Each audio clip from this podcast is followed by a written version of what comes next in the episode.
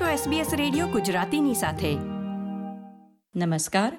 મંગળવાર એકવીસમી નવેમ્બર બે હજાર ત્રેવીસના મુખ્ય સમાચાર આપ સાંભળી રહ્યા છો નીતલ દેસાઈ પાસેથી SBS ગુજરાતી પર.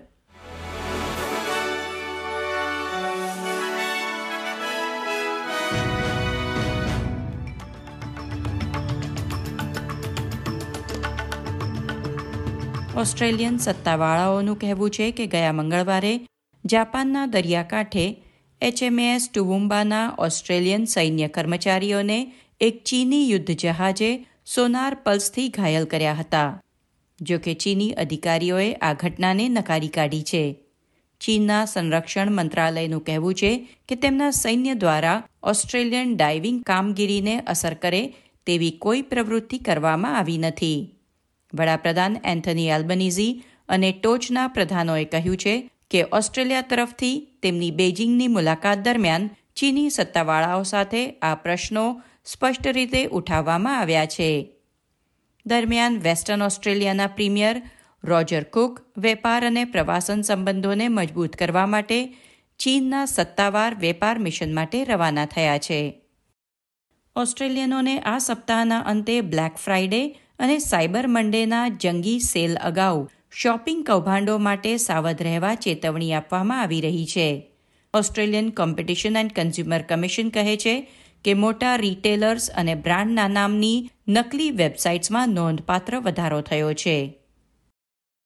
ઓસ્ટ્રેલિયન બ્યુરો ઓફ સ્ટેટિસ્ટિક્સ દ્વારા કરવામાં આવેલા એક વિશ્લેષણમાં બહાર પડ્યું છે કે વર્ષ બે હજાર બાવીસ અને બે હજાર ત્રેવીસ વચ્ચે બીમારીમાં ડોક્ટર કે જીપી પાસે જવાની જરૂર હોય તેવા સાત ટકા ઓસ્ટ્રેલિયનોએ ખર્ચની ચિંતાને કારણે ડોક્ટર પાસે જવામાં વિલંબ કર્યો અથવા એપોઇન્ટમેન્ટ લીધી જ ન હતી.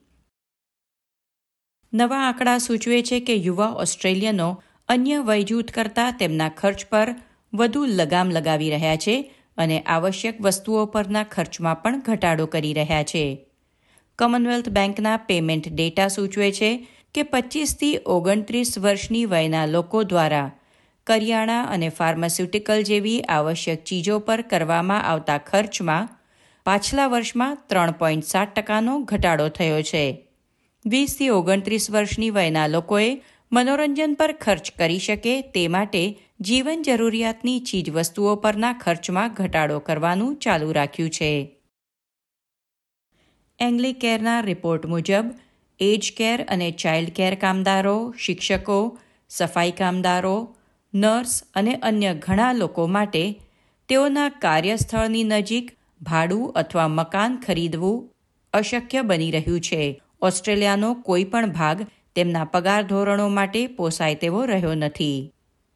ઓસ્ટ્રેલિયાએ ભારત સાથે ફિલ્મ નિર્માણ કરાર પર હસ્તાક્ષર કર્યા છે, જે બોલિવૂડને બ્રિસ્બેન અને મેલબર્ન લાવવા માટે રચાયેલ છે.